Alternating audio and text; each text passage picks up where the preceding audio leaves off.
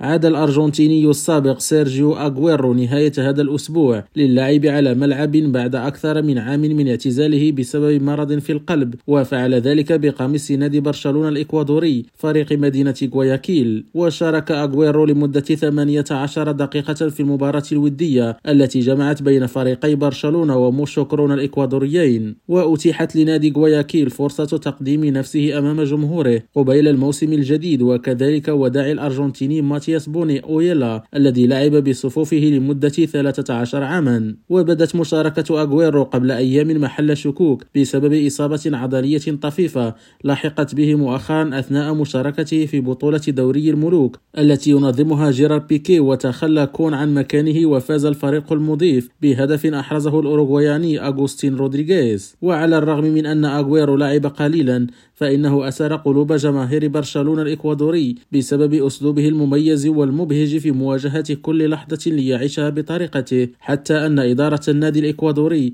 منحته الفرصة للتسجيل كعضو فخري فيه. وأكد اللاعب السابق بفريق إنديبندنت الأرجنتيني وأتلتيكو مدريد ومانشستر سيتي وبرشلونة الإسباني أنه يستمتع بكرة القدم الآن أكثر مما كان يفعل حينما كان يلعبها بشكل احترافي. خالد التوبة ريم راديو برازيليا.